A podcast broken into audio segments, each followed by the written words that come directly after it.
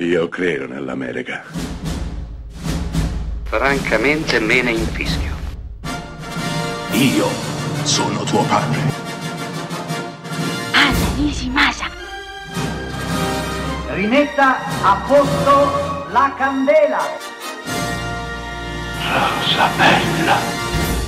Esistono film che cambiano radicalmente il cinema. Lo cambiano perché dal momento della loro apparizione tantissimi altri prodotti si ispirano a loro. Non solo, esistono film che sono anche maledetti, che sono vietati in tanti paesi del mondo.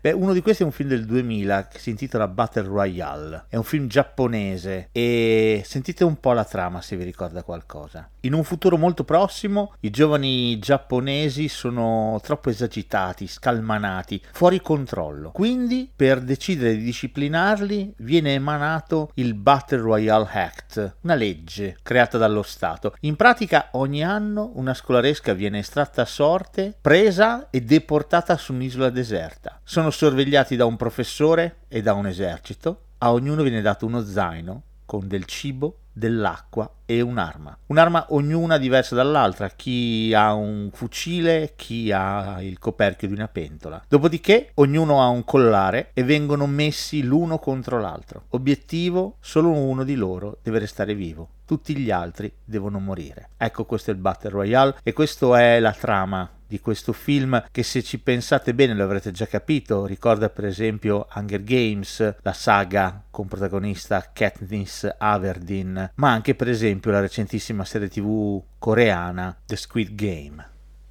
Battle Royale è un film vietato in Cina è un film vietato in parecchi paesi del mondo. Sì, perché è un film sovversivo, è un film che racconta qualche cosa che non si dovrebbe raccontare. Lo Stato che decide di arrogarsi il diritto di vita e di morte sui suoi giovani cittadini, giovani cittadini che sono diventati una massa fuori controllo, che non rispetta più le regole, non rispetta più gli adulti. Ecco che gli adulti decidono di muovere una guerra contro di loro. Se ci pensate il concetto è allucinante. E Battle Royale resta un film allucinante, un film arrivato nel nostro paese tardissimo. Il film del 2000 ha fatto capolino da noi intorno al 2005 e ancora adesso è abbastanza misconosciuto ed è un peccato perché questo film è da scoprire e riscoprire, vedere e rivedere per capire cosa sia la follia di uno Stato che decide chi vive e chi muore.